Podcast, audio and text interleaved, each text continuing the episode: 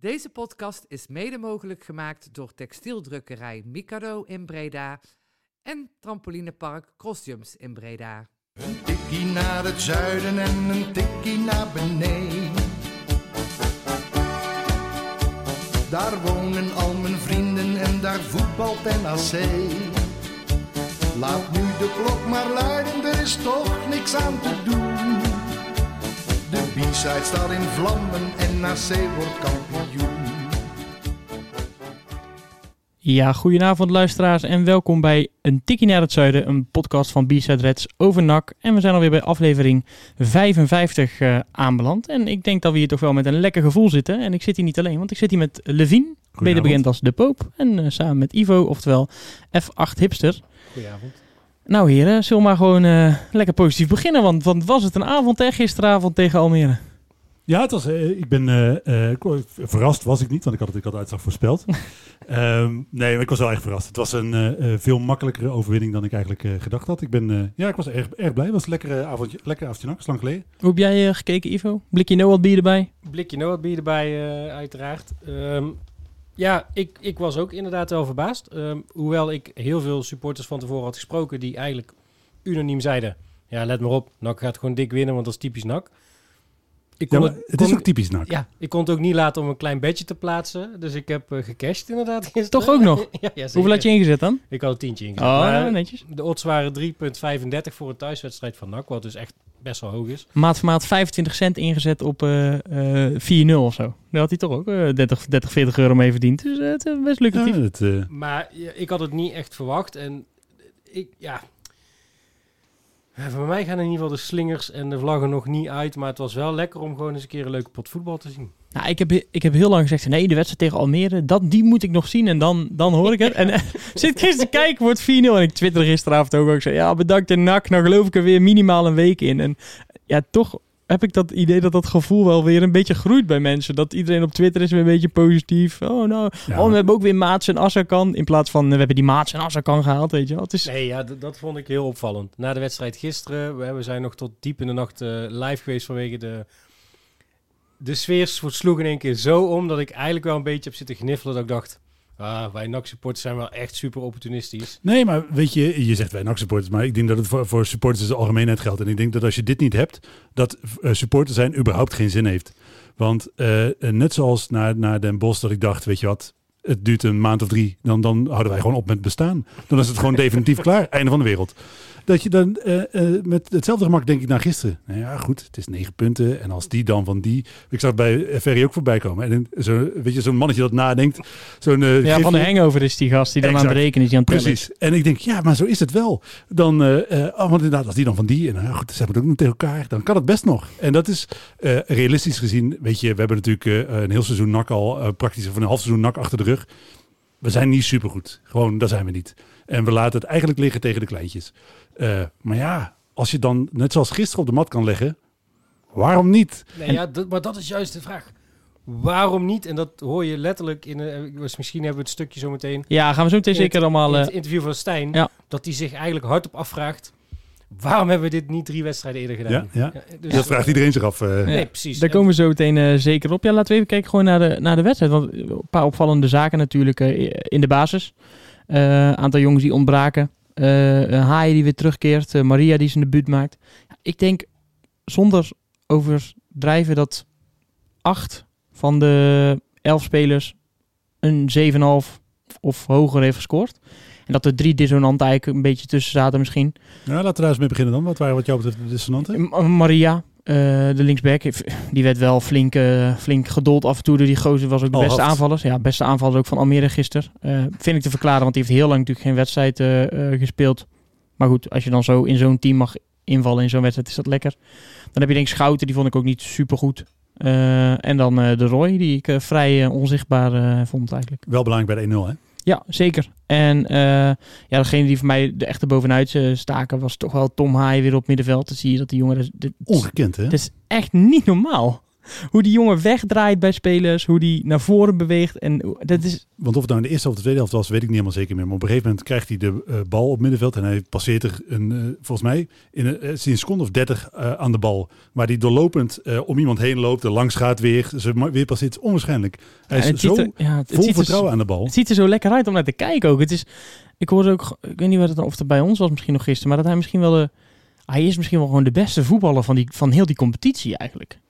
Hij, hij voetbalt wel het makkelijkst. Hij, hij laat de meest praktische dingen ook zien. Kijk, je hebt eh, natuurlijk heel veel andere goede spelers in zo'n competitie rondlopen, maar ja, het, het ziet er zo makkelijk uit bij die jongen. En Ja, hij laat ook de rest van, van het team beter voetballen. Hij doet dat. gewoon heel nuttig werk. En ja, wie- wie had dat ooit gedacht? Een afdankertje van Willem II die het dan zo goed doet bij, eh Ja, het- de-. Wat hij zelf ook zegt, hè? eh, hij is, eh, er is een eh, klik in zijn hoofd geweest. Hij is anders eh, tegen zichzelf en tegen voetballen aan gaan kijken. En is gewoon harder gaan werken. En dat betaalt zich echt uit. Want ik weet zeker dat hij in deze vorm... ja, hij kan natuurlijk boven in de KKD mee, daar speelt hij nu. Maar zeker in uh, onderste helft Eredivisie. Zonder heel veel moeite, denk ik. Ja, toch? Je hoort nu wel eens de, de vergelijking die Joey Veerman. Dat moet dan een soort Frenkie de Jong light zijn. Maar ik denk dat dan kan je ook wel spreken dat, dat Tom Haaien een soort eh, Joey Veerman light is, toch? Die zou dat, dat zou toch bijvoorbeeld zo'n prima opvolger kunnen zijn voor, voor zo iemand bij Heerenveen, denk ik. Ik eh, zou het leuker vinden als hij gewoon lekker bij NAC blijft. Ja, ik ook. Maar goed, hè? Ik, wil- echt oh. niks met Heerenveen. Nee, Dus, eh, ik, wil trouwens ook eh Adileu eh, niet onbenoemd laten. Want die vond ik gisteren echt een hele sterke indruk maken. Hij werd bewust vrijgelaten volgens mij in de opbouw. Daar leek het in ieder geval heel erg op. Omdat Hendricks natuurlijk, ook al heeft hij pas een paar wedstrijden in de KKD gespeeld... toch wel een beetje om zijn opbouwende kwaliteiten bekend staat. Maar ook aan de bal vond ik hem helemaal niet slecht, eh Adileu. En in de duels, vrijheid, niet gezien. nee. Nee. en dat was ook bewust, zei Stijn. Hè? Hij had hem expres op verheid gezet. Dus, eh, Ja, ik schrok even maar toen de opstelling voorbij kwam van... Ja, wat heeft, gaat hij nou doen? Dat is er eruit. En dat, dat stond toch best wel redelijk, dat centrum. Maar daarna, na een paar seconden dacht ik... Oh ja, Thomas Verheid. Ja, die is natuurlijk Ja. ook 2 bij 2. Ja, was maar een hele goede gewoon keuze. uitgeschakeld, punt. Ja. En Verheid heeft vrijwel niks laten zien. En eh, ik, ik hoop dat dat zijn verdienst is geweest. En eh, we kunnen natuurlijk ook niet om heen. Hè? Die was eh, Nee, zeker echt, niet. echt heel goed gisteren. Ik, ja, dan wat ik eigenlijk zeg, ik denk dat die andere acht spelers allemaal echt een dikke voldoende. Want Lex Immers, net zo goed, hoe die weer hard stond te werken gisteren. Dat was enkele, misschien was de beste wedstrijd van het, van het seizoen. Eh, want ook, ook nu weer bij de doelpunt, volgens mij wat hij zelf maakt, kopt hij ook nog 10 seconden ervoor of 12 seconden ervoor weer een bal ergens weg. En dan gaat hij er weer achteraan. Ja, ik hoop dat hij, dat hij ook een, eh, een, het knopje om heeft gezet in zijn hoofd. En dat hij daar wat, eh, wat positief naar gaat kijken. Ja, het is te hopen dat hij weer gewoon eh, langzaam fit wordt. Want dat is natuurlijk het lange tijd geweest dat hij gewoon echt niet fit was. Ik, heb, ik, ben de eerste geweest die gezegd heeft... misschien is het wel überhaupt het einde van, van zijn carrière. Is dit wel gewoon wat het was? Maar ja, als hij dan, net zoals gisteren... als hij dat elke week op kan brengen... dan is hij voor NAC gewoon een hele bruikbare kracht. Ja, laten we straks eventjes gaan praten over wie waar moet gaan, gaan spelen. Want ja, er zijn natuurlijk een aantal jongens niet bij die die misschien nog wel moeten inpassen. Stijn, daar komen we straks op. Maar jij noemde al even Mario Bilate. Eh, wel lekker hoor, twee spitsen die eh, elkaar lekker afwisselen als de andere geblesseerd is. Want eh, Van Hooydonk was niet bij door blessure. En als je dan zo'n eh, zo'n Bilate in je elftal kan zetten, dan, eh, dan doe je goede zaken denk ik als trainer. Ja, maar deze Bilater, zoals we hem vanavond hebben gezien, Gisteren. dan, of gisteren hebben gezien, dan was, is het eh, de onbetwiste nummer 1, toch? Ik bedoel, eh, ook ballen vasthouden, maar ook zelf gewoon scoren, diep gaan. Ik zat echt naar een andere Bilater te kijken. Echt, eh, ik, ik, heb hem, ik had hem echt al lang afgeschreven eigenlijk. En eh, nou, hij begint lekker te lopen, lijkt het wel. Dus, eh, Nou, daar heeft hij zelf ook wel echt iets, eh, iets moois over te zeggen. Denk ik. Want het heeft al een tijdje geduurd natuurlijk voordat hij zijn draai heeft gevonden. Laten we even luisteren hoe hij daar zelf eh, naar kijkt. het is natuurlijk altijd makkelijker om, eh, om te presteren wanneer je een beetje went aan, aan je ploeggenoten, aan het team, aan, aan, aan alles eromheen.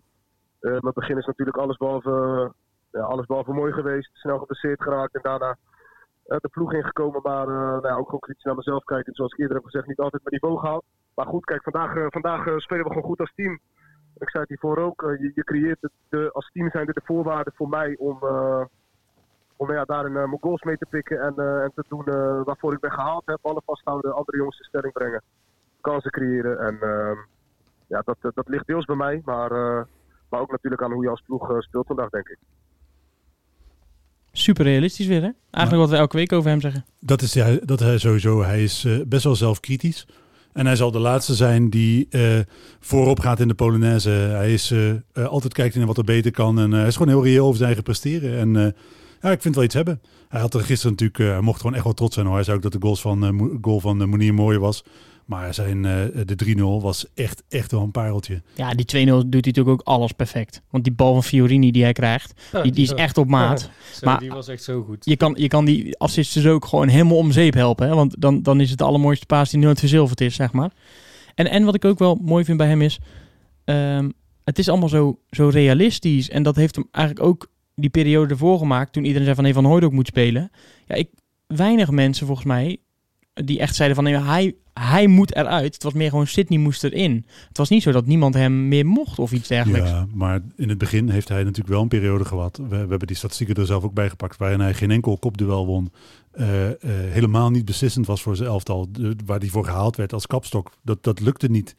Eh, en dat is echt een, een fundamenteel andere speler dan de speler die ik gisteravond zag spelen. Ja. Hij heeft, ja, weet niet precies wat er in zijn eh, eh, thee zit. Maar laat dat er vooral in zitten. Die 3-0 pakt hij lekker, hè? Die 3-0 op de, op, de, zo op de volley, die was ook... eh, Ja, en hij had met gemak een hat kunnen scoren. Ik, eh, ik, ik ben benieuwd. Ik, eh, ik hoop dat hij dit doorzet. Want dat is ook e- eigenlijk wat, wat er het meest is blijven hangen bij mij. Ja, volgende week eh, of eh, einde van de week weer Telstar.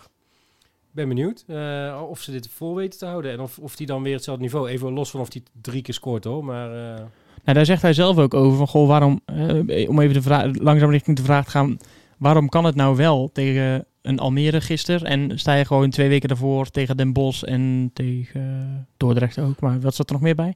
Eh, jong PSV natuurlijk. Ja, dat, dat, je, dat je zo staat te schutteren eigenlijk. Nou ja, en we, eh, de vraag die hem hier gesteld werd is van, goh, heeft het dan te maken met het feit dat eh, Almere eh, veel meer aanvallend speelt dan een team als Den Bosch, dus veel meer ruimte weggeeft. En hij zegt daar het volgende over. Ehm, maar ja, ik, ik denk dat we dit seizoen ook heel lastig hebben gehad tegen ploegen die gewoon goed voetballen. Kijk maar naar de wedstrijd tegen Roda, tegen de wedstrijd eh, tegen thuis. Dus ik denk niet, eh, niet zozeer dat het daaraan ligt. Ja, zoals ik zeg, we wisten dat, dat, dat het de ploeg is die graag wil voetballen. Eh, maar die daardoor wel de ruimtes achterin een aantal keer hè, veel ruimtes achterin laten liggen. En ik denk dat, dat die tweede goal van mij bijvoorbeeld, nou ja, het ligt, het ligt wagenwijd open. En, ja, we bespelen die ruimtes goed. En dan deel je een tik uit. En, ehm, maar ja, goed. Ik denk niet dat het per se ligt aan, eh, aan de tegenstander in dit opzicht. Ik denk dat, eh, dat we vandaag ook eh, onszelf hebben gegeven. We hebben, we, hebben, gewoon heel solide gestaan. Het stond als een huis, denk ik, achterin. We hebben bijna niks weggegeven. En, ja, aanvallen denk ik gewoon genoeg kansen gecreëerd. Ivo, om even, even bij jou een vraag niet terecht, want jij hebt al aan het begin van het seizoen ook wel vaak, hè, toen, ook, toen, ook toen we zes wedstrijden gewonnen hadden, zei je ook van ja, ligt dat nou aan de tegenstander, waren die zo goed, waren die zo slecht? Hoe kijk je dan gisteren naar zo'n wedstrijd? Want NAC speelt natuurlijk wel echt heel goed, eh, maar was Almere ook niet slecht? ik vond dat gisteren heel moeilijk te zien. Ehm, kijk, ik, ik, heb, ik heb die vraag aan het begin van het seizoen gesteld, omdat ik het oprecht niet wist. Nee. Eh, ik vond dat NAC toen niet goed speelde en toch won. Nu vond ik NAC wel goed spelen en ze wonnen. Ik vond Almere niet extreem slecht. Maar die hebben de rest van het seizoen laten zien dat ze goed zijn. Dus dan denk ik dat het toch wel wat meer aan NAC zelf ligt gisteravond. Toch, denk ik. Ehm, aan de andere kant, hij zegt wel ja, dit zijn zo- is wel een ploeg die zelf aanvalt en dus grote ruimtes weggeeft. Dat deed Jong Ajax toen ook. Hè, die willen ook gewoon, die gaan gewoon van hun eigen kracht uit. Doet Almere ook. Wellicht helpt dat mee. Eh, ik, ik ben benieuwd hoe als we nou tegen Telstar moeten. En die eh, timmeren de boel dicht. Hoewel die ook wel redelijk aanvallend spelen volgens mij. Ja, met Jonkers wel een eh, voetballende trainer. Ja, precies. Maar ehm, ja, tegen Volendam was het ook hetzelfde. Hè? Daar, daar deden we het ook in één keer goed. En dat was ook een voetballende ploeg. Dus er zit toch... Maar wat ik dan niet begrijp, en dat schiet me nou in één keer te binnen... eh, de trainer van Almere, die kan toch eventueel zijn tactiek ook wel een klein beetje aanpassen. Want als hij het al vaker heeft gezien bij NAC... Dus eh, ja, eh, weet je, Ja, dat is natuurlijk altijd. Ja, dat, ja dat, blijft, dat is altijd het tactisch spel van de beide trainers natuurlijk. En waarschijnlijk zag hij het te laat, in ieder geval die trainer van Almere. Want. Ja, ja, ze hebben eigenlijk geen kans gehad natuurlijk gisteren, Levine. Nee, ja, goed. Ze hebben natuurlijk wel, eh, wel wat mogelijkheden gehad. Maar voor de overwinning waren ze kansloos. Klopt, klopt. Nou ja, ik, het is wel, hè, eh, want Bilaat zegt hier, het, eh, het heeft voor, voor een heel gedeelte met ons te maken. En dat klopt natuurlijk voor, voor een gedeelte echt wel. Maar het heeft wel degelijk met de tegenstander te maken, want je haalde zelf, Ivo, ook al Volendam aan. En je kan het denk ik het beste zien aan de, de balbezitpercentages. Het was zo dat NAC gisteren, ik zal het er even precies bij pakken, over de hele wedstrijd genomen eh 38% balbezit had. Eh, dus tegen 62% van eh, Almere City. Nou, pak je dan die wedstrijd tegen Volendam erbij. 38, eh 62.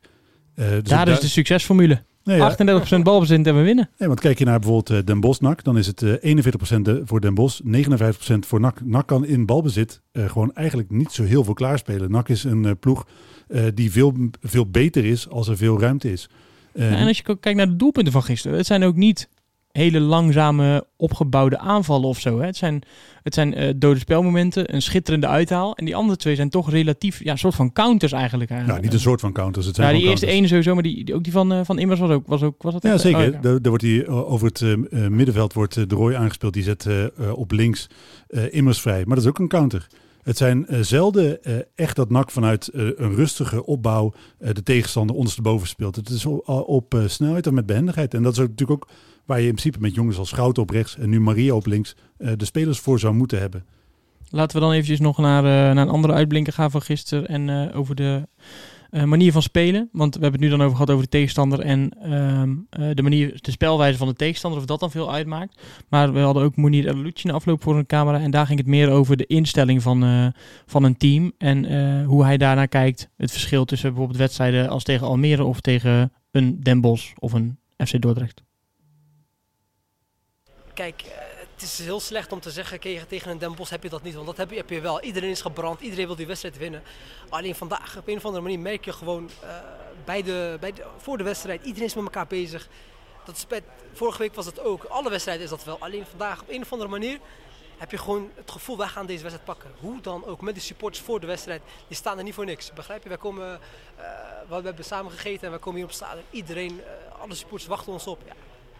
Weet je, dat geeft je gewoon een kippen, kippenvelgevoel. En dat is gewoon, eh, ja, kijk, ik zit hier al langer. En voor mij is het, ik wil niet zeggen normaal, maar ja, weet je, voor, uh, NAC heeft sowieso het beste supporters van het land. En het is gewoon, ja, hoe kan, ik het beste zeggen? Het, is gewoon, uh, het geeft je gewoon heel veel motivatie.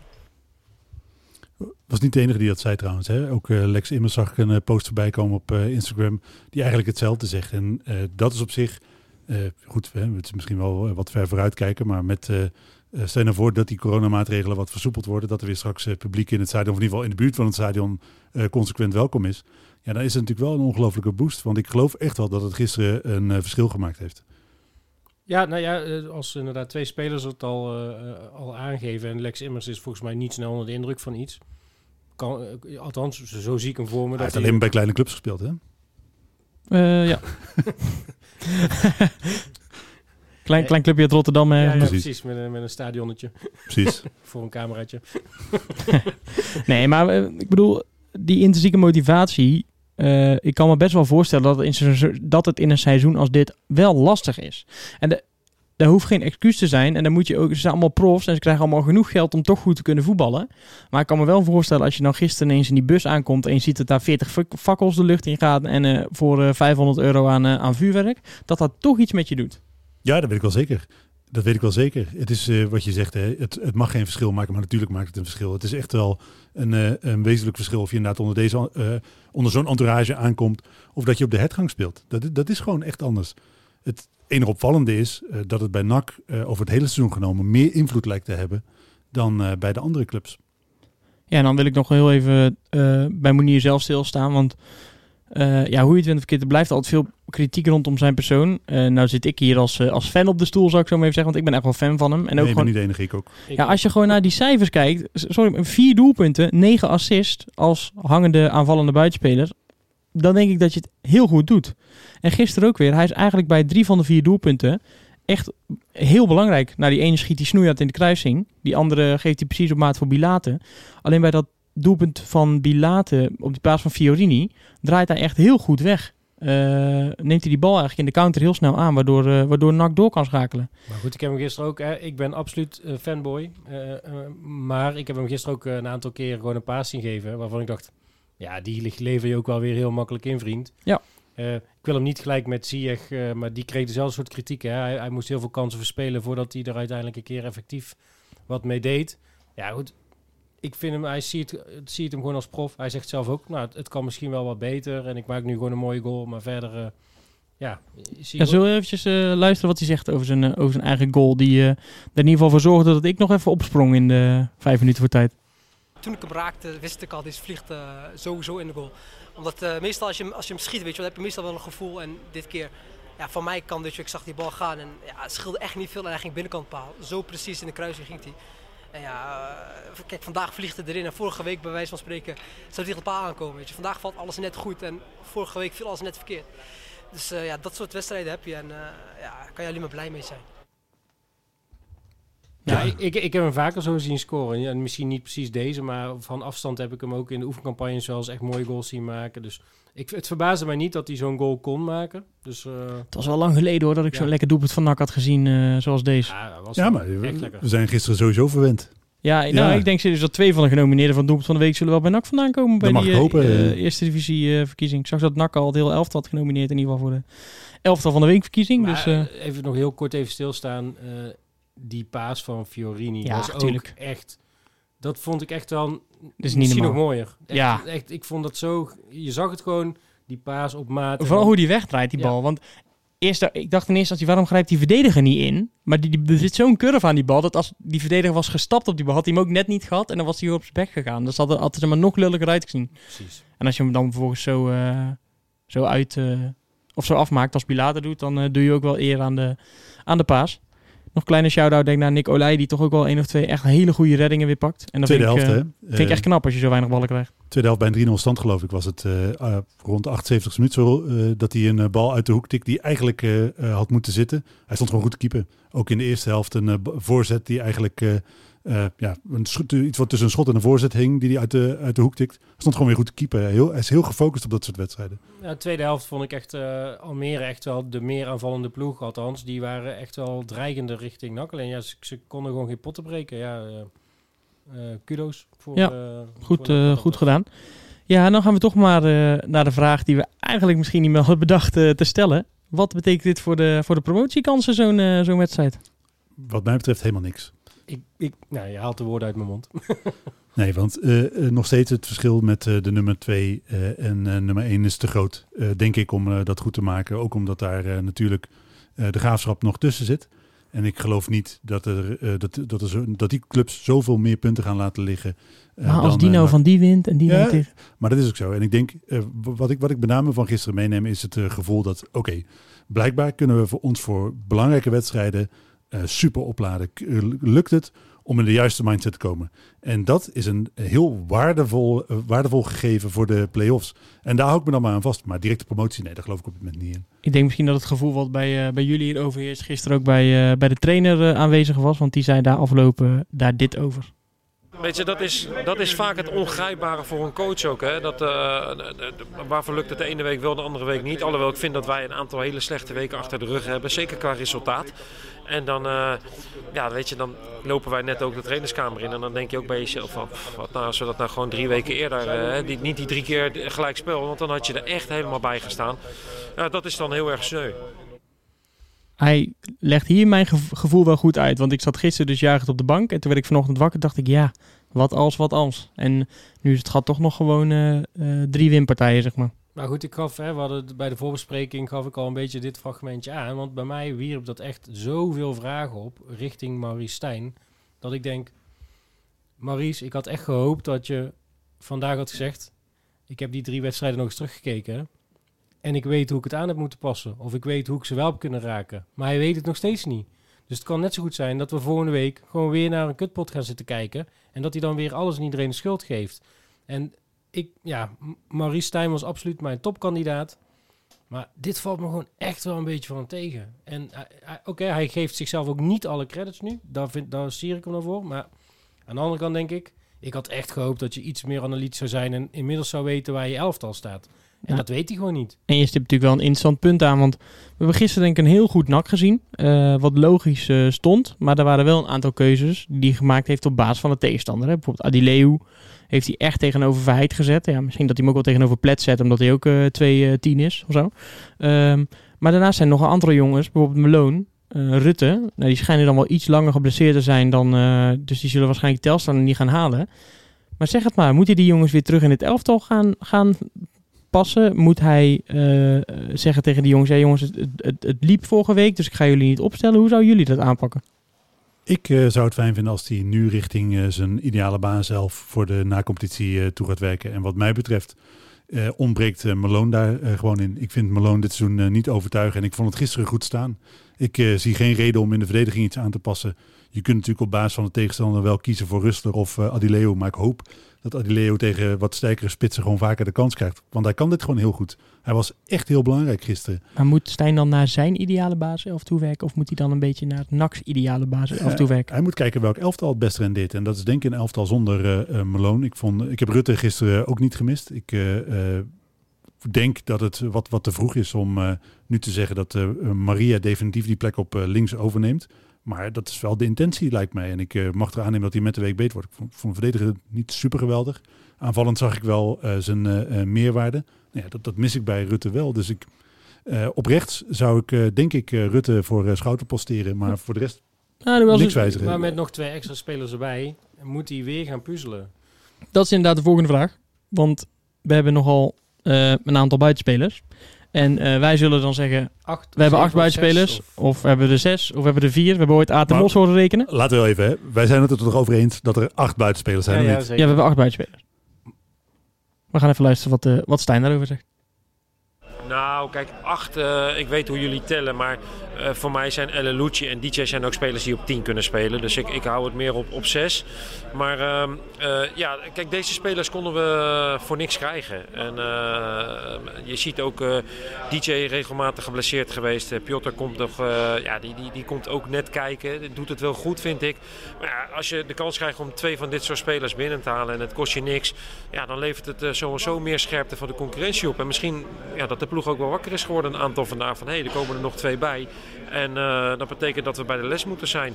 Ja, en het is aan de jongens allemaal om uit te vechten wie waar gaat spelen. Dus, eh, en het zijn twee types. We hebben er wel veel voor die buitenkant.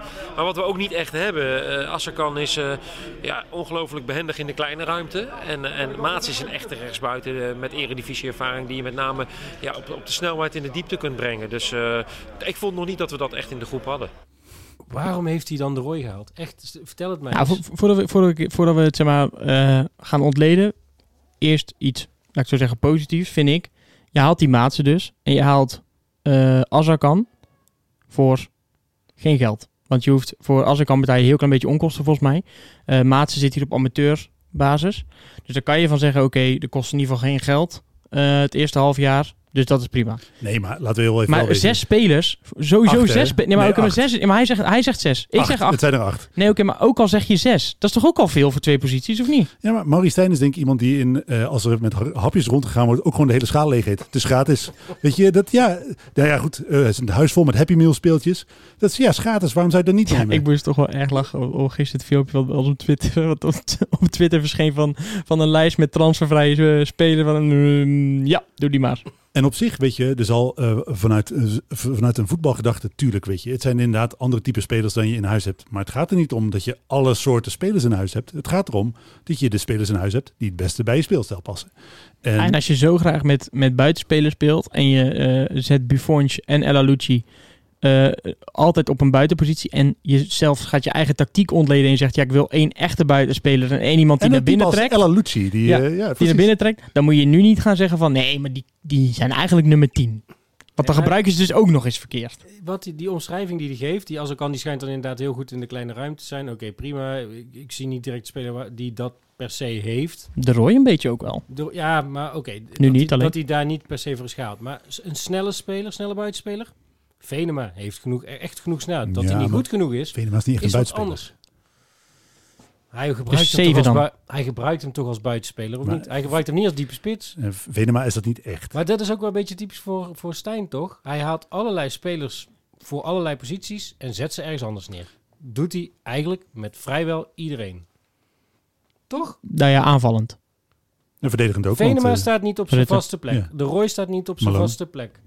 Nou, de Roy is afwisselend met Alalucci. Ja, ja, maar toch posteert hij hem toch echt op een hele specifieke plek. Op een andere speler die ook niet op zijn vaste plek staat, ook kwijt kunnen in het elftal. Eh, Rutte speelt niet op zijn vaste plek. Ja, zeg het maar. Ik weet het niet hoor, maar ik vind het gewoon een beetje vreemd. Maar nou ja, je hebt in ieder geval nu voldoende spelers om willekeurig welk systeem je ook wil spelen, daar de juiste mensen op de juiste plek te zetten, zou je zeggen. En je kan 11 tegen 11 tegen 11 op de training spelen. ja, Ja, dat, was zeker. ook, ja, dat was ook volgens mij mijn idee waarom ze zoveel spelers halen. Maar Nee, maar het is wel, hè, ik, eh eh, eh, Maatsen, daar weet ik gewoon niet zo heel goed van wat ik daarvan moet vinden. Hij heeft niet een heel indrukwekkend cv, heeft wel bij leuke clubs gespeeld, maar dat is vooral omdat ik daar zelf geweest ben. Hij heeft voornamelijk gewoon nergens lang gespeeld. Nee, hij is, ja goed, hij heeft bijvoorbeeld, RKC heeft inderdaad wel Eredivisie gespeeld, maar voornamelijk toch bij Den Bosch. Nou ja, Ross County is geen grote club in Schotland. Stabæk is ook niet echt een hele grote club in Noorwegen. Het is een beetje, ja, volgens mij ook nog op eh, Cyprus gespeeld. Het is een beetje een Torino Hunte. Eigenlijk wel. Dat is echt gisteren wat mij, bij mij gisteren opkwam. Dacht ik, oh, dit is eigenlijk Torino Hunte. Maar die hebben we geen contract gegeven. Ik Ja. heb de moeite niet eens genomen om te kijken wat voor spelers het waren. Want eh, joh, ik geloof echt... wel- Zit hier, zit hier Helemaal mee lang te. Geen idee waar ik nou... Nee, nee, bij Van der Maten. Bij Als er kan heb ik toevallig met een, eh met een Feyenoord supporter gesproken. Maar het ging mij gewoon meer om het feit dat hij eerst eigenlijk al, ja, er kan niks meer bij. En het, het, het voelt zo random. Het, het, het, ik kan er geen lijn in ontdekken. Maar probeer nou eens even in het hoofd van die spelers, van de, van de overige spelers van NAC te. Want Stijn zegt, ja, ik zag toch vandaag goede dingen. Dus misschien eh, heeft het sommige jongens wel op scherp gezet. Hoe kijkt nou bijvoorbeeld een De Roy, een Ella Lucci, noem maar op. Hoe kijken die nou naar weer een blik nieuwelingen dat wordt opengetrokken en binnenkomt? Ik denk dat El Lucci het eh, langs zich, eh, van zich af laat glijden. Omdat die heeft onder zoveel trainers inmiddels uiteindelijk toch een basisplaats veroverd. Dat hij wel voldoende vertrouwt op zijn eigen kwaliteiten. Ik Die denk ga je dat- er ook niet uithalen, denk ik. Precies. Ik denk dat je best prima zou kunnen verkopen dat je de Roy een paar wedstrijden op de bank zet. Het is je allergrootste aankoop, maar laten we heel eerlijk zijn, met één goal en één assist is het best wel ondermaats wat hij in tien wedstrijden heeft laten zien. Hij heeft gewoon de vorm niet, wat daarvan ook de reden is. Venema, een andere jongen die natuurlijk heel veel gespeeld heeft. Ja, daar zijn ook, eh, in ieder geval, ik ben daar eh, niet super positief over. Ook daarvan vind ik dat hij prima op de bank eh, zou kunnen posteren. En dan is het natuurlijk zo dat er DJ Buffons, ook nog niet heel veel van gezien. Piotr Kerstens is natuurlijk ook een jongen die eigenlijk nog Nou, veel een te hele is. jonge gast, hè. Bedoel, Precies, kun je niet zoveel van verwachten. En El Lucci is natuurlijk niet echt een buitenspeler. Dus op zich, als je zo naar de spelers kijkt die je nu haalt, snap ik het ergens wel. we hebben Als- eigenlijk maar twee, Ja, we hebben maar maar dan- twee buitenspelers eigenlijk. ja, precies. Maar met dit zou typisch zijn om je selectie te versterken om een directe promotie te bewerkstelligen. Maar dat, dat- Ja, ik wat ze zou wil- veel, veel liever zien, dan meen ik serieus, dat we eh, dat, dat ze nu gewoon investeren in volgend seizoen. En met huurspelers ga je dat niet krijgen. Met, met eh, Nee, maar het- eh, aan de ene kant snap ik dat, maar ze willen nu nog, denk ik, alles op alles zetten om toch Eredivisie te gaan halen. En wat en wil, als hoe ze dat willen ze niet dat? halen, heb je volgend jaar een probleem. En daar ben ik het echt heel erg met Ivo eens. Dat klopt. Alleen ervan uitgaand dat ze willen promoveren. Dat, ik snap het, hè, maar zij kiezen voor dit beleid. En of we daarachter staan of niet, proberen ze nu zoveel mogelijk smaken bij elkaar te halen. Want we kunnen zo nog iemand anders erbij halen. Dat is Anko Jansen. Die wilden ze opeens, opeens ook nog hebben. Ik denk dat ze gewoon eh, drie opstellingen willen hebben straks voor de na-competitie. Ja, maar laten we wel even wel wezen. Hè. Je had eh, eh, op deze manier, eh, je zet alles op rood. Ja, dat dat is het. En dan is het, je gaat ervan uit, ja goed, hij kan vallen, hij kan vallen, hij kan vallen. Daar hou je dan maar aan vast. Maar op het moment dat hij niet valt, heb je wel een heel groot probleem. Ja, maar had, eh, kijk, wij zijn het allemaal, denk ik, niet heel erg eens met hoe het beleid afgelopen maanden gevoerd is rondom transfers, rondom het beleid qua spelers, hoe je speelt, speelstijl, type speler dat je binnenhaalt. Zeg jij iets geks? Nee, ik vind het, eh, ik, wat Ivo zegt, er is eigenlijk geen leiding te ontdekken. Nee. Het is uh, Moet je- greep. We hebben nog geen technisch directeur. Dat is zeg maar een feit. Die komt eraan, maar ik denk niet dat hij al eh, iets met deze transfers te maken heeft, met deze mensen die vast zijn gelegd. Nee, die, die gaat de selectie voor komend seizoen invullen. Precies. Dan is het toch eigenlijk logisch dat je dan nu nog kijkt naar opties die eigenlijk geen geld kosten. Maatse kost geen geld. Maria kost een heel klein beetje geld. Eh Azarkan kost geen geld. Hendricks kost geen geld. Dat, dat Maria alles... heeft gewoon een contract voor 2,5 jaar. hè. Die zal gewoon een normaal salaris verdienen. Nou, die verdient blijkbaar niet zoveel. eh, Ja, begreep dat, ik. dat blijven ze iedere keer roepen, maar ik, ik geloof daar gewoon helemaal niks van. Nee, want, net, net niet alleen, eh, nou ja, ook eh, andere media roepen dat. Hè? Ik bedoel dus niet zeg maar dat NAC dat alleen maar roept. Nou ja, dat roept volgens mij. Nou ja, volgens mij proberen ze dat wel een beetje die, die schijn op te houden. Dat, dat iedereen voor een appel en een ei voetbalt. En Want- dat is, nou, dat is nee, dat is niet. Nee, maar dat, dat is ook niet zo. Maar ik bedoel, Maats komt gewoon op amateurbasis. Nee, en als er kan, ik die huur je, dus heb je maar een kleine. Dus ik, ik, ik snap jullie punt van er wordt heel weinig nu nog aan volgend jaar gewerkt. Maar dat, dat is eigenlijk pas vanaf volgende maand aan de orde. Omdat dan een nieuwe man daar waarschijnlijk komt te zitten. Waar ik wel vertrouwen in heb voor volgend Ja, seizoen. maar dat vind ik wat te makkelijk. Het is zo dat eh, Stijn tot een paar weken geleden gezegd heeft... Cambuur en de Graafschap, ja, die zijn veel beter dan wij. Want die hebben een ingespeeld elftal. Eh, als dat blijkbaar zo belangrijk is, waarom investeer je daar dan niet in? Het is zo dat, nogmaals, hè, alles op rood zetten in de zomer. Kijk je wel of, je- of je tussen de rokende puinhopen eh, nog een een paar euro vindt. Want dat is het. Op dit moment. Want eh, eh, je kan inderdaad wel zeggen, ja, eh, dat zei Stijn deze week nog. We, we kunnen niks op de transfermarkt, omdat ja, die selectie van vorig jaar was te duur. Ik denk, het allemaal... Ja, maar die stelling die je nu zeg maar heeft, hè, van inderdaad tussen de rook en de puim die euro's, dat had ik wel beter begrepen als ze nog wel Anko Jans hadden gehaald en daar vertaald voor was. Want dan ben je echt, zeg maar, ergens geld vandaan aan het halen wat je niet hebt. Nee, maar als je nu al weet dat je in de zomer niet superveel te besteden hebt. Want eh, nogmaals, we hebben dit uh, riedeltje vaak afgedraaid. Ja. Eh, sponsoren eh, is maar de vraag of die in de huidige situatie massaal bijtekenen. Simpelweg omdat, er, omdat die minder te besteden hebben. Je deelt 6000 gratis seizoenkaart uit. Je tv-gelden gaan eh, nog verder omlaag omdat je nog een jaar lang in de keukenkampioen speelt. Er is geen geld. Ja, Dat dat, is geld is gewoon al, niet. dat geld hebben ze, al, hebben ze al uitgegeven. Ja, maar in plaats van dat je dan eh, eh, er nu voor kiest om eh, te bouwen aan een st- stabiel fundament. Je, wil, je zegt in die brief die Manders stuurt, we willen volledig ingezet op onze jeugdopleiding. Drie spelers uit de eigen jeugdopleiding moeten in de baas staan. Vijf bij de selectie. Waarom begin je dan nu vandaag niet met het opleiden van die jongens? Want het is een eh, jeugdelftal wat eh, eh, de afgelopen jaren eh, supergoed presteert. De onder 19, onder 21 eh, veegde Feyenoord eerder dit seizoen nog van de mat. Daar moet talent in zitten. Waarom eh, investeer je niet in het investeren van dat? Waarom in- investeer je niet in de ontwikkeling van dat talent? Maar kies je ervoor om nogmaals alles op rood te zetten. Dan maar kijken of het lukt. Nou ja, hij wil Massa een nieuw contract geven. Kerstens zit bij de selectie. Maar als je nu, als je nu vindt dat er de kwaliteit... speelt nooit. Nou, die maakt wel eens een minuutje. Ja, die maar valt heel even. minuutje, ja. Nee, ik ben het wel mee eens. Maar je, wat, hebt nu, al- je hebt nu twee nieuwe buitenspelers gehaald. Denk je dat Kerstens nog veel minuten gaat maken? nee, maar wat als je gewoon zo iemand op dit moment echt niet goed genoeg vindt? Dan moet je hem vaker brengen, zodat hij wel goed genoeg wordt. Nou, dat is, hem, dat is gelul. Dat is echt makkelijk. Want als hij dadelijk niet presteert, dan zitten wij ook allemaal... Ja, waarom speel je met zo'n jongen van Omdat- 18 die niet voetbalt? Omdat vrijwel alle supporters eigenlijk de hoop op directe promotie al sowieso hebben opgegeven. En eh, ik denk dat het een veel eerlijker verhaal is vanuit nou om te zeggen, ja, het is gewoon niet helemaal gelukt. We zorgen gewoon dat we volgend jaar gewoon ingespeeld aan de start verschijnen. En dat gaat gewoon niet lukken met huurlingen. Punt. Want de kans dat je het in de, in de loterij eh, die eh, na competitie heet gaat, eh, gaat redden, is ook bijzonder klein. Want, eh, Hoezo? Want ja, aan de ene kant wel, maar aan de andere kant doen we het blijkbaar goed tegen ploegen als Almere, Volendam, voetballers die eh, clubs die voetballen. Maar dat is, weet je, dat is is wat ik, incidenteel vooralsnog. Nee, maar hè, dus. dat ja, wat- maar wel wat- tegen wat de clubben die we straks, die we straks allemaal tegenkomen. Dat is wat ik eerder zei. Ik eh, hou me vast aan het feit dat we ons kunnen opladen voor dit soort wedstrijden. Alleen, en daar heeft Ivo natuurlijk gewoon gelijk. Nogmaals, er doen zeven clubs mee aan die eh, 100%. play-offs. Eén ticket. Eentje blijft er over. Dat betekent dat er zes het niet redden. Nou ja, Ja. Bij, nom- dan dan weet je toch, staan we daar tegen Willem II. Nou, succes. Ga er maar aan staan. maar je kunt daar niet op gokken. Dat Nee, kan maar- gewoon niet. Nee, maar dat snap ik. Maar zeg maar, wat hadden, wat had Stijn en Mannes, wat hadden die nu... Ik probeer er gewoon de discussie op gang te houden. Wat hadden die nu... Goed, dat lukt wel. Ja, toch? Nee, maar wat hadden die nu dan anders moeten doen? Want je weet al dat hoe zij de afgelopen maanden beleid hebben gevoerd, dat ze- dat, dat niet werkte. Dat, dat, daarom gaan ze iemand erbij halen. Nou, dat ze het geld wel in de zak hadden ge- gestoken. Of eh, in de zak Maar welk hadden geld gehouden. dan? Want wat is nu uitgegeven volgens jou? Nou, het, het kost niet helemaal niks. Punt. Ja, oké, maar Azarkan is echt heel goedkoop. Als je zo'n jongen van Feyenoord huurt. En, en Hendricks ook. Dan geloof ik echt dat je daar... Nou, heel- met een paar duizend euro ben je er vanaf, Heel goedkoop. Vanuit niets is nog steeds veel. Ja, maar, maar dat gaat Nee. denk ik om zulke kleine bedragen... dat je daar echt geen volgend jaar geen verschil mee gaat maken.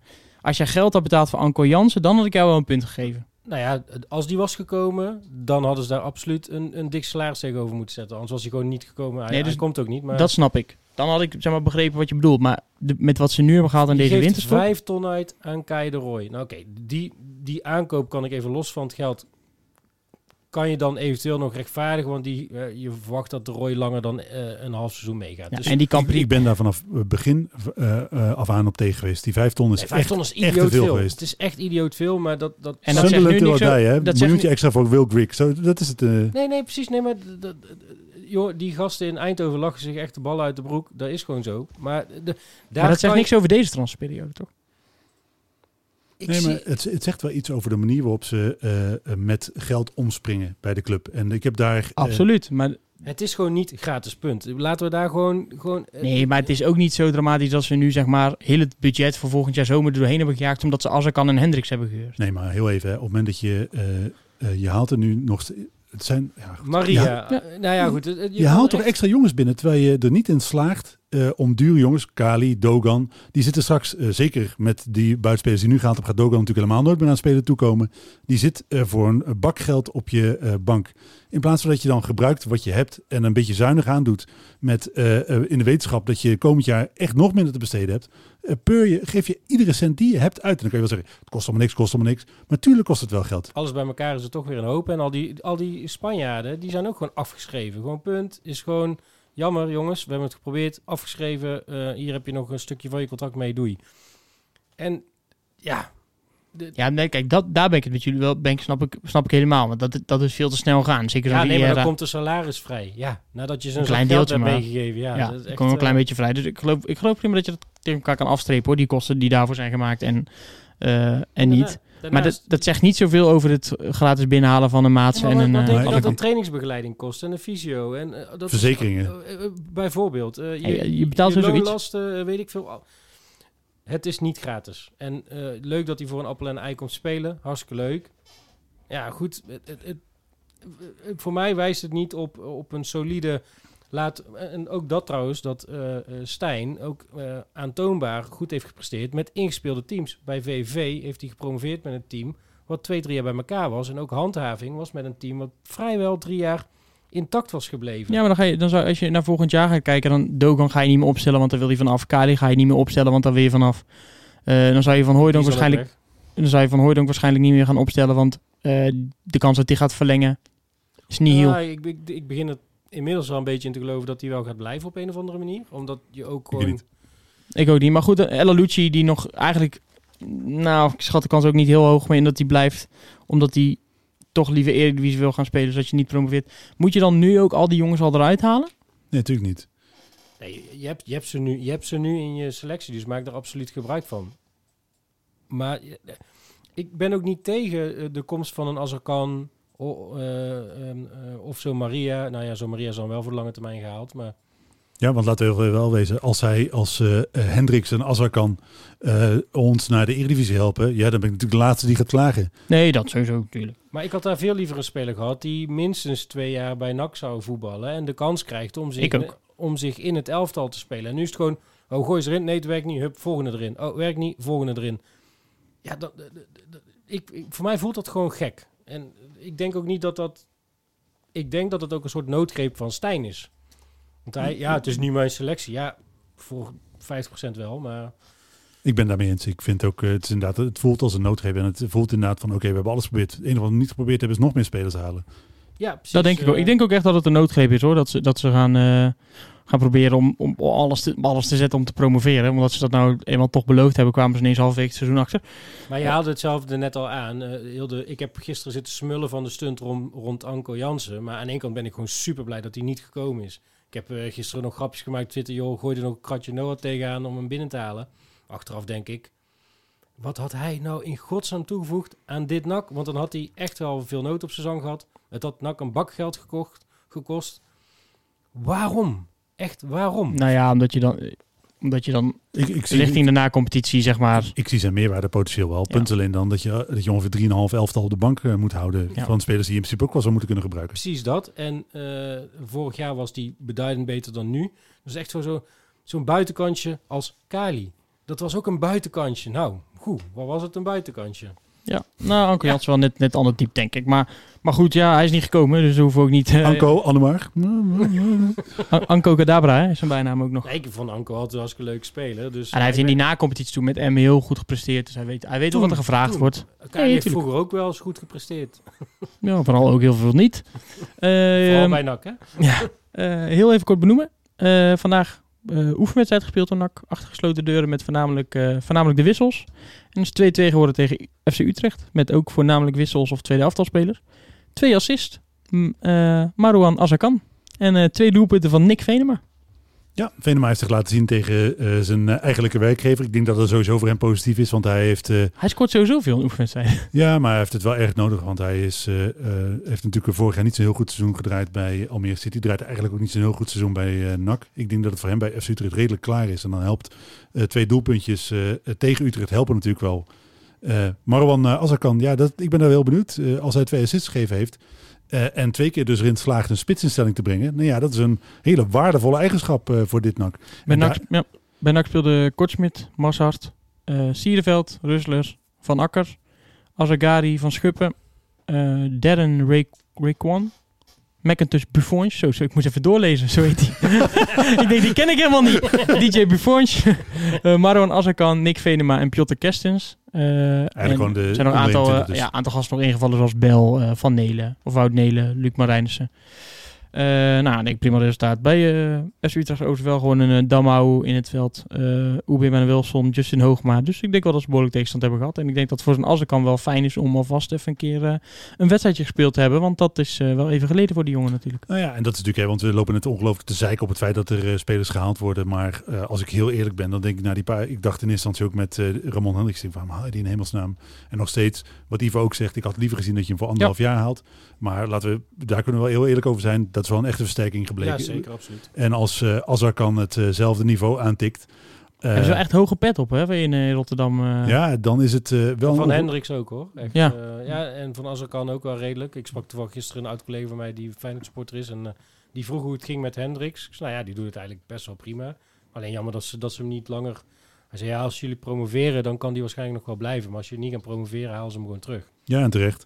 Uh, en terecht, want uh, ze willen met uh, Jong Feyenoord natuurlijk naar de keukenkampioen-divisie. Ehm, dan heb je dit soort jongens, ze hebben daar volop ingezet. Dit soort jongens die gaan daar, moeten daar die promotiekansen waar maken. Maar het zijn voor NAC op dit moment Hendricks en ik hoop dan ook als er kan wel echt een versterking. En dan goed, we kunnen nog zo kwaad zijn op de manier waarop geld uitgegeven wordt. Maar ja, uiteindelijk gaat het natuurlijk om uh, wat er op het veld gebeurt. Nou, volgens mij hebben we dat gisteren ook al een klein beetje duidelijk gemaakt op Twitter. Toen, we, uh, toen uh, Maatsen werd gepresenteerd, hebben we natuurlijk heel grappig dat, dat, dat gifje getweet van deze speler. Maar daar kunnen die jongens natuurlijk zelf niks aan doen. Dus ik hoop dat ze een bak goede motivatie mee hebben genomen om in ieder geval zichzelf te bewijzen. Zo'n ma Maatsen als er kan, Hendricks. En dat ze gewoon echt een toegevoegde waarde zijn. En ik, ik, in potentie denk ik dat ze dat allemaal kunnen zijn. Maar het is alleen de vraag, hoe gaat de trainer en technische staf ermee om? Krijgen ze kansen? Wie gaat er spelen?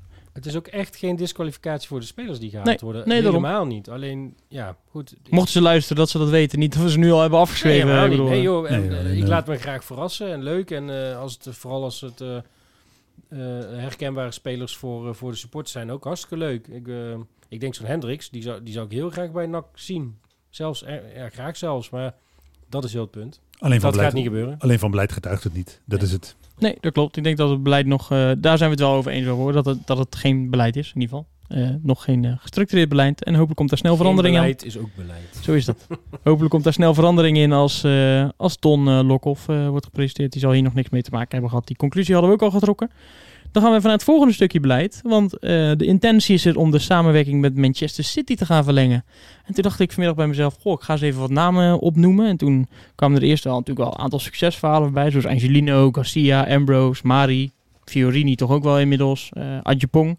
Ja, toch ook wel een aantal spelers waarvan ik dacht van, ja, hebben die nou gebracht wat ze moesten doen? Dan denk ik aan een uh, Ashley Smith-Brown, Stefan Cambo. Stefan Cambo komt van Chelsea af. Dat is een andere... Oh, sorry. Uh, Horsfield. Ja. Ja, de gebroeders Illich vielen uiteindelijk toch ook wel heel erg tegen. Zeker het tweede seizoen natuurlijk. Fernandes, die was eh, wel, kon wel voetballen, maar ja, is toch ook niet geweest. Weet je waar die voetbalt? David Fopala? Voetbalt hij al? Ik, zoek hem uh, nog steeds iedere week op. Daarom vraag ik het. Hij heeft nog steeds geen club. Geen geen club. If you have a free place on your, uh, on your squad, uh, call David Fopala. Nee, maar dit, dit is gewoon de strategie van City. Gewoon met zoveel mogelijk, mogelijk clubs samenwerking aangaan. Uh, kijk, ze, verhuren en verkopen aan alle clubs in Nederland. Dus uh, Twente, Willem II, uh, Groningen, PEC. Als jullie, nu, als jullie nu terugkijken op, op, op, op vijf jaar die City-samenwerking, wat is dan jullie overheersende gevoel bij? bij... Angelino.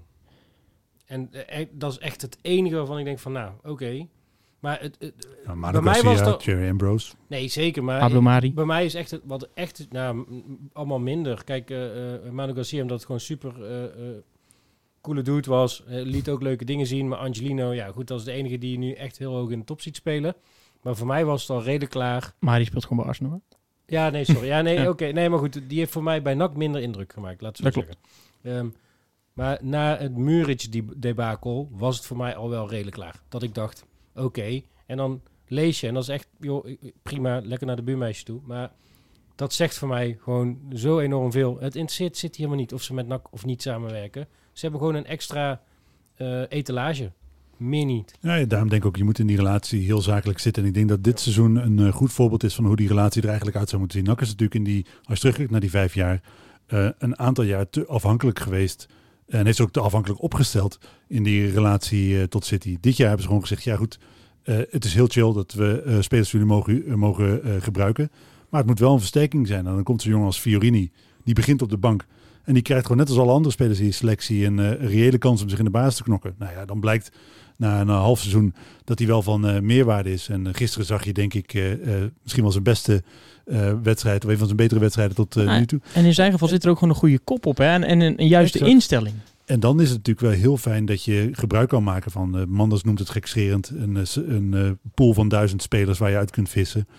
Daar moeten er natuurlijk wel één of twee of drie of vier per jaar tussen zitten, waar je als NAC iets aan hebt. En als dat je insteek is voor die eh, samenwerking, dat je gewoon gratis, eh, net zoals je nu eigenlijk bij Feyenoord ook dan eh klaarblijkelijk doet. Ik denk dat het bij de City wel iets, iets gratiser is dan bij Feyenoord. maar dat is op zich natuurlijk wel chill als Zeker je daar niks. gewoon spelers uit kunt kiezen waar, waar, je, waar je iets aan hebt. Ja, maar je hebt bijvoorbeeld geen exclusiviteitsrecht of zo. Dus eh, ze kijken gewoon naar de hoogste bieder. Dat zag je toen al met Unal. Dat zou, ze, nou, nu Ja, en dan ben je natuurlijk ook wel verloren dus omdat je gedegradeerd bent. Ik denk als jij Eredivisie speelt, dat het alweer een ander, ander verhaal is. Maar je moet het ook niet willen. Hè? Je moet ook niet een satellietclub willen zijn. Fuck die shit. Laat, Nee, laat, ze, maar, maar laat ze maar spelers aan. helemaal- eh, eh, het is, als als eh, je spelers aan Willem II, Groningen, allemaal prima. Maakt me allemaal niet uit. Eh, als er maar een paar spelers, als je maar gewoon uit die, uit die ruif, waar die gigantische ruif met spelers, als je er maar een paar uit kunt halen. Het enige wat wel jammer zou zijn is als je stel eh, in de utopische geval dat je straks eh Eredivisie weer, weer speelt eh, en je zit dan bijvoorbeeld echt op hetzelfde level als een Willem II en FC Groningen. Als jij dan zegt bij, ah, bij City aanklopt en zegt goh, deze speler mag verhuurd worden, die willen wij graag hebben, dat ze dan zeggen nee, die doen we naar Groningen. Weet je, dan zou ik het zeg maar Nou ja, maar zonde vinden van je samenwerking. Dat is wel een paar keer gebeurd. Dat er een soort van gelijkwaardigheid was. En dat toch, de, dat toch een speler die door NAC begeerd werd, uiteindelijk gewoon maar was dat niet altijd geld- een niveau hoger dan? Eh, Nee, niet in alle gevallen. Er zijn wel inderdaad wel gevallen. Ik, Hm. eh, no- ik zou echt na moeten denken over welke spelers ook Ja. weer waren. Eh, maar er zijn inderdaad wel spelers naar Groningen gegaan waarvan ik dacht, die hadden in principe ook naar NAC kunnen gaan. Eh, en je had het toen ook met Girona Twente. volgens mij. En eh, nou, Girona is natuurlijk echt wel een stapje hoger. Maar goed, dat, dat waren we echt wel spelers waar NAC bijna op hun knie heeft gelegen. Van, joh, mogen we die alsjeblieft? En dan zei City gewoon nee, want daar Felix Nemensja, komt maar er mij op, die wilde van de Gaar wilde die al gaan. Die wilde zelf niet naar NAC. Eh, maar Is de ide- ideale samenwerking misschien inderdaad wat jij net zegt, een combinatie van eh, eh, dus die spelers voor van nou je hebt het, eh, want hij zei inderdaad gekscherend. Ik vond het wel een opvallende quote. Nou ze hebben er duizend tussen, zal vast wel wat tussen zitten. En de combinatie van gebruik maken van faciliteiten. Want ze hebben natuurlijk uiteindelijk dat, dat centrum deels neergezet. Wat we, wat we dan weer ergens anders willen gaan neerzetten. Maar, eh, en ook bijvoorbeeld een, een trainingskamp wat we daar gehad hebben. eh, in de voorbereiding toen op de na-competitie een keer volgens mij. Dat zijn natuurlijk wel interessante dingen waar je gebruik van kan maken. Maar heel veel dingen hebben ze er ook gewoon weer keihard uitgebonjourd. Om de, eh, weet ik veel, inspanningsfysiologen en weet ik veel. Onze videoanalist is er naartoe gegaan. yoga, yoga, yoga coaches en weet ik veel wat allemaal. Mindfulness, rommel. Ja, weet je, uiteindelijk Ja, als je blijft het ook Nee, precies. Nee, ja, nou goed. Ik vind de basis moet zijn dat je eh, geen satellietclub bent. Dat je een zelfstandig club bent Daar die zijn eigen boek op kan houden. Het is, eh, de, de City samenwerking heeft mij de afgelopen vijf jaar altijd een beetje gestoken. Omdat je daardoor een minderwaardige club wordt. En vooral die eerste jaren, zat ik, ik zat dus een beetje terug te zoeken, hadden wij gewoon echt zes, zes spelers hè, van City of zo. Het gaat helemaal nergens over. En achteraf bleek ook gewoon hè, dat ze gewoon uiteindelijk gewoon garantie hadden om te spelen voor zoveel procent. Hè, dat is toen een keer uitgelekt. Terwijl dat bij hoog en bij laag, onder andere door Goedzee, keihard werd ontkend. Nee, dat is niet zo, is niet zo. En eh, die contracten zijn uiteindelijk gewoon uitgelekt. En dan stond het gewoon in. Punt. Ze moeten gewoon 50% spelen, geloof ik, of zo. Zoiets Ik vind dat nu ook wel een interessante discussie die is opgegaan met, eh met een Hendricks en als hij kan. Hè? Want, eh, het kwam- ook garantie op speeltijd hebben gekregen? Absoluut. Ja, want er kwam naar buiten dat, eh, dat eh, de graafschap die wilde eigenlijk die Weerman huren. En die hebben nu uiteindelijk Leemans gehaald volgens mij. Maar die wilde dus die Weerman die ook al wel eens invalt bij het eerste. En toen hebben we Feyenoord gezegd, ja dat is goed. Maar hij moet wel zoveel spelen of hij moet in ieder geval de basis starten of iets. En het echt heeft de graafschap gezegd, ja dat doen we niet. En dan als ik dat soort dingen lees, denk ik altijd, hmm, Ja, maar je denkt alsof Frank Arnezen gek is, weet je wel. Die, die verhuurt spelers aan andere clubs omdat eh, hij wil dat ze in een jaar waarin ze anders stilstaan toch een ontwikkeling doormaken. Je denkt er niet dat hij, eh, hij is niet van gisteren. Hij zal heus wel afspraken maken over, om zeker te weten dat dat ook gebeurt. En dat is natuurlijk bij City niet anders. Nee, en bij Feyenoord waarschijnlijk ook niet dan. Maar goed, ik, ik had het nog niet meegekregen. Maar eh, ja, nu het zo zegt, zal het inderdaad wel. M- Maar ja, zijn jullie dan, dan blij dat de intentie er is om door te gaan? Of gewoon neutraal? Samenwerking hoeft mij niet eh, voor te zetten worden. Ik, eh, eh, weet je, uh, nogmaals, het is relaxed dat je één of twee spelers gratis op kunt pikken. Maar goed, ik denk dat als Lokhoff, en die zou de reactie vandaag ook bij ons voorbij komen. die heeft natuurlijk met Wolfsburg ook een prima netwerk. Daar wilde ik eigenlijk naartoe, want dat vond ik wel een vrij interessante opmerking die onder het artikel werd geplaatst. Vooral omdat de, de opmerking die erbij stond, ja, er is natuurlijk ook een veel warmere cultuur bij zo'n club dan bij een City. Is dat niet iets om met NAC om daar een samenwerking mee te zoeken? Ja, liever dan met City. City is gewoon een handelshuispunt. Dat is het enige doel, geld maken. En bij, bij Wolfsburg en bij, in de Bundesliga heb je nog af en toe wel het idee dat het ook wel clubs zijn die gewoon enigszins binding met supporters hebben. Ehm, ja, eh, voor mij mag dat City, eh, City sowieso verdwijnen. Ik bedoel, ja, nee, dat meen ik serieus. Het heeft gewoon niks met voetbal te maken. Zoals Levine het wel eens heeft genoemd. Een grote stofzuiger die gewoon alle talenten van heel Europa opzuigt. Het was zo treurig toen, volgens mij werden, was dat vorig jaar? Nee, vorig jaar Liverpool natuurlijk, maar het jaar daarvoor dat ze kampioen werden. En toen die huldiging voor dat stadion, nou, ik denk serieus dat, op, dat, dat het een kwart van P5 was of zo. En dan stonden daar echt van die ja, supporters, wil ik ze dan wel noemen, want ze zullen ook wel fans hebben. Maar Terwijl City op zich een mooie club is, hè? Eh, Ja, maar het is ook vroeger kapot gemaakt natuurlijk. Ja, zeker. het is Nee, gewoon gesloopt. Klopt. En Ja. dat is, je moet daar geen onderdeel van uit willen maken. Dat druist in ieder geval in tegen de manier waarop ik voetbal het liefst beleef. Nou, ik vind het ook ik vind het echt heel jammer, want ik, ik weet nog, om een klein sidestapje te maken van clubs die kapot worden gemaakt. Paris Saint-Germain. Toen ik vroeger op vakantie ging naar Frankrijk, ben ik ooit voor Paris Saint-Germain geworden, omdat ik dan een shirtje kocht. En dat vond ik fantastisch om die club te volgen. Toen werden ze gewoon 14e, 15e met Horreu in de spits en zo. En eh Jerome Reute heette die goos dan. En ik volgde alles, vond het helemaal fantastisch. Nu vind ik het niet eens meer leuk om naar te kijken, omdat er gewoon elk jaar 500 miljoen in wordt gepompt. Het grappige is dat zelfs de spelers onderling, de clubs onderling, gaan, gaan ze al zwart maken. Hè. De afgelopen weekend eh, is Neymar keihard voor schut gezet omdat ze afgedroogd werden door een... eh, door, Lorient. door Lorient, ja. Eh, De, de rest van de voetbalwereld kijkt er ook naar. Het feit dat bijvoorbeeld nou die Super League, waar NAC nooit deel van uit zal maken, maar goed, eh, gewoon keihard wordt, wordt afge, afgeserveerd door alle supporters, zegt gewoon iets dat, dat er toch ook wel een tegenbeweging is. Maar dit is wel waar de, de, het, de spagaat waar NAC natuurlijk zelf ook in die relatie tot Manchester City in zit. Enerzijds heb je bij een club als NAC, moet je de romantische overwegingen koesteren, omdat dat simpelweg een, heel groot deel van je bestaansrecht is. Maar je ontkomt niet aan de realiteit van de voetbalwereld, waarin eh, spelers inderdaad handelswaar zijn.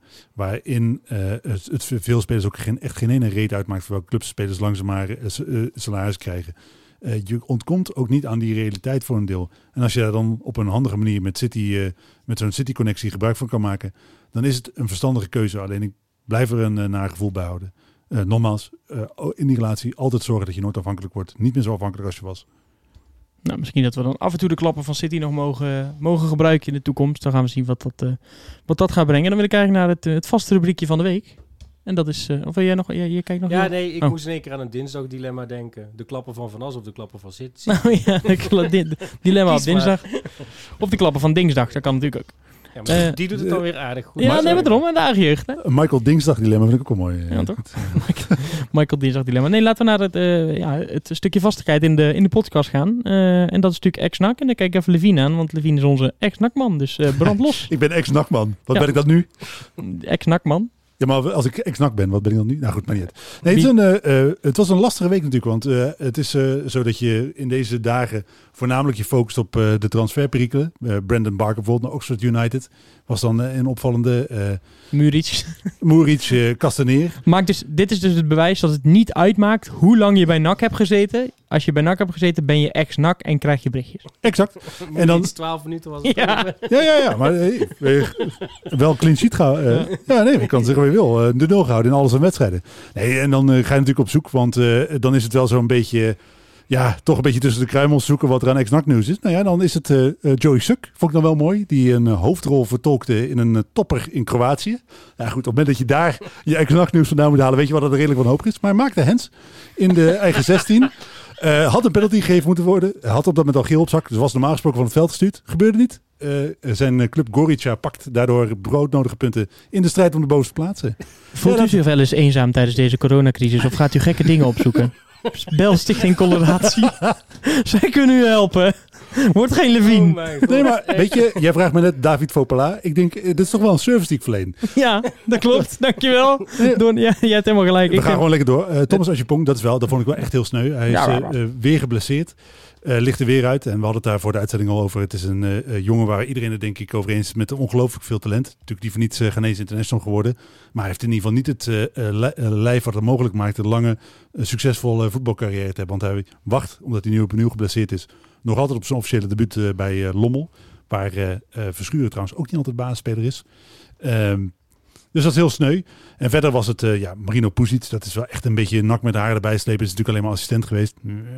Dat telt niet echt als echt naks. Jawel. Dus die slaan we een beetje over. Uh, en Schalk had maar één minuut nodig, wat ik uh, van uh, Yannick een briljant gevonden titel vond. Ja. Dat je daar hele andere dingen bij denkt. Uh, maar bij later gewoon. Schalk had maar één minuut nodig. Uh, Schalk had maar één minuut nodig. En dan, uh, om te scoren. Precies, om te scoren. Daar, daar hou ik bij.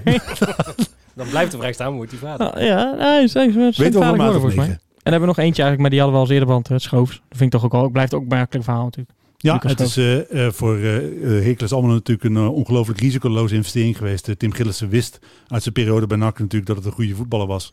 Hij is inmiddels weer helemaal fit en ik denk dat hij voor Heracles en veel andere clubs in de onderste helft van de Eredivisie gewoon een hele bruikbare voetballer is. En dan is het uh, tijd voor het allerlaatste rubriekje van deze week. Voordat ik zo meteen in de auto spring. Om toch nog op tijd thuis te zijn. Voordat Mark Rutte mij persoonlijk belt dat ik te laat ben. En dat is natuurlijk het altijd uh, leuke deuntje. Want we nemen het vrijdag, denk ik. Zondag toch? Zondag. Zondag, ja. Ik ben het allemaal kwijt, joh. We spelen volgens mij nooit meer op vrijdag trouwens. We nemen het zondagmiddag dan op tegen uh, Telstar. Nou, dit is een, toch een lastige wedstrijd, denk ik zo. Want het is best wel een leuke ploeg uh, dit seizoen. Het is trouwens zondag om 8 uur s'avonds. Een rare Hè? tijd weer. Uh, nou ben ik het helemaal kwijt. Maar prima. Uh, we zinnen wel weer wat. niet prima. Nou ja, het is een gegeven, dus in dat opzicht ja. prima. Ik ga het niet meer veranderen, laat ik het zo zeggen. zondag 8 uur tegen Telstar. wat zijn jullie gedachten hierover? Want ja, ik zie Telstar soms heel goed voetballen en soms helemaal niet voetballen. Ik, ik zie NAC heel, soms heel goed voetballen en soms niet goed voetballen. Nee, Weet je, uh, het is, uh, over die wedstrijd valt natuurlijk uh, niet super veel zinnig te zeggen. Want ik ben wel eens naar Velzen gegaan en het is echt, jongen. ik heb daar zelden goede wedstrijden van gezien. Dus daar, op basis daarvan denk ik, een 1-0 voor Telstar zou mij niet super verbazen. Ik ben vooral benieuwd aankomend weekend naar of NAC erin slaagt om die goede lijn door te trekken. Of het weer, net zoals tegen Excelsior en tegen Volendam, één zwaluw uh, was. Of dat nu toch langzaam, zomer is nog wat vroeg, maar toch in ieder geval de Breda's talent aanbreekt. Is het in dat opzicht uh, misschien ook wel een, een laatste kans voor Maurice en zijn team om toch nog de harten zeg maar uh, te winnen? Omdat ze nu, dat gloeit weer een klein beetje, maar als je nou nog een keer op gaat staan, dan... Uh... Je zegt uh, voor Maurice en zijn team, maar natuurlijk ook uh, primair voor Maurice zelf. Hè? Oh nee, dat is zo. Het is zo dat hij heeft zichzelf wat, wat tijd voor zichzelf gekocht met deze overwinning op Almere City. Want laten we heel, even, heel eerlijk zijn, als NAC gisteren verloren had, dan was zijn positie echt heel erg onder druk komen te staan. Uh, en nu is het zo, hij uh, geeft eigenlijk ook in dat interview wat we, wat we straks hoorden aan dat het hem niet echt lukt grip te krijgen op dat uh, groepsproces. dus het is voor hem te hopen dat het nu geklikt is en dat dit een, nogmaals, die, niet die ene zwaluw, maar de echte zomer wordt. Voordat ik ga het proberen kort te houden, omdat we echt aan het einde van de podcast zitten. Maar um, hiermee zijpelt toch weer wat we ook net in interviews hebben gehoord kunnen ze zich nu wel opladen. Hè? Want het is maar Telstar. Of, en dat was ook iets wat daar straks misschien nog een beetje onderbelicht is gebleven. Ik vind dat wel een zorgelijk iets dat ook de spelers het zelf aangeven. Dat de trainer het aangeeft. Ah, Schijnbaar ja. kunnen ze zich toch niet opladen tegen de Aan de ene kant vind ik dat zorgelijk. Ik, maar ik vind dat ook eindelijk ook wel eens een keer eerlijk. Ik vind het arrogant. Want nou, we staan vijf dus. Ik denk dat het echt heel, heel menselijk is. Vierde, staan we vierde inmiddels? Nee, nee, we konden gelijk komen met uh, de nummer vier. Kijk, ik weet niet of die al gespeeld hebben. Nee, goed. Het, zou arrogant zijn als je het van tevoren zou uitspreken van... Ja, we moeten morgen tegen die... Mwah, gewoon lekker vier. Dan winnen we wel. Okay. Dan vind ik het arrogant, maar ja, ik geloof dat het wel menselijk is. Nee, maar het is wel zo. Ivo heeft natuurlijk wel, wel een punt. Hè. Er zit natuurlijk wel een uh, zekere uh, arrogantie in, omdat je denkt: oké, okay, wij zijn NAC, wij spelen maar tegen Den Bosch, maar tegen Dordrecht, maar tegen Jong PSV. Uiteindelijk win je twee keer van de nummer laatst. In Terwijl je, ja. Verlies je twee keer van de nummer of, uh, Sorry, je verliest twee keer van de nummer laatst. Laat het niet mooier maken dan het is. En, en, wat op zich best knap is, want uiteindelijk speelt NAC dan vier keer tegen de nummer laatst. Wat ook wel echt wel grappig is. ja. ja. Maar wat, wat, wat nou ja, ik heb, ik heb hem erin gegooid. Dus het, ik, ik wil Ik, nog- eh, eh, mijn gevoel zegt eh 1-0 voor eh, Telstar. Maar ik eh, laat dit positieve gevoel wat ik aan gisteren overgehouden heb... niet binnen een dag om zeep geholpen worden. Dus ik zeg gewoon lekker 0-3. Eh, nou ja, goed, ik sta bekend als de azijnzeiker af en toe, dus ik ga dat lekker eh Negativo. negativo, ja. ik vind het best wel meevallen de laatste tijd eigenlijk. Ja, precies, maar ik, moet- ik moet... moet Wil ik ook even gezegd hebben, hè, dat mensen dat ook horen. Ja, we hebben iemand gevonden die nog negatiever is, hè, bij ons in de groep, dus eh Yannick. Oh ja. Oké, je voorspelling. 2-0 Eh 0-2. Of Nul- eh, 2-0. sorry. 2-0 voor Telstar. Ja. Hm. Nou, toch negativo. Ja. Eh, ik, eh, ik hoop dat Almere weer de omkeer is geweest. En het wordt eh, 0-2 voor NAC. Ik hoop, ik hoop overigens dat, dat ik echt zwaar ongelijk heb. Oh, dat wel. Nee, dat Ja, nee, dat. dat snap ik. Maar ik vond dat jij het inderdaad treffend zei. Ja, Ja. nu heb ik weer een week hoop. Ja, dat, dat echt, ik voelde het echt zo. Ik zat gisteren op die bank en, en ik, ging naar bed. Ik dacht, oh yes, toen heb ik nog lekker eh, een uur naar die eh, nabeschouwing zitten luisteren. Toen, toen was ik klaar, toen lag ik denk ik, Fijne van trouwens op zondag spelen is wel dat ik een week lang plezier van deze overwinning heb. maandag. Het is dinsdag. Nee, maar in principe heb ik gewoon, als we, al, als we alweer vrijdag hadden gespeeld, was mijn Oh, zo ja. gelukzalige gevoel eerder om zeep geholpen. Dus eh, En je kan er nu extra lang van genieten, want we Precies. spelen niet op vrijdag, maar op zondag. exact, dat bedoel ik. Oh, zo bedoel jij? Ja, dat ik zo denk, ah, oké. Ik dacht, Ik maar weet, dat ik weet welke dag het is. Of je, je week begint volgende week gewoon uberkut. Nou ja, we gaan het zien. is meestal op maandag. Eh, ik wil iedereen in ieder geval hartstikke bedanken voor het luisteren weer. Eh, nummer 55 zit erop. Eh, laten we hopen dat het eh, de ommekeer is geweest voor eh Maurice Stijn en zijn team. En alles wat eh, met NAC te maken heeft. En dat het nog een hele mooie Bredaanse lente gaat worden. Bedankt voor het luisteren en tot de volgende week. Een tikkie naar het zuiden en een tikkie naar beneden. Daar voetbalt NAC. Laat nu de klok maar luiden, er is toch niks aan te doen. De B-side staat in vlammen en NAC wordt kampioen.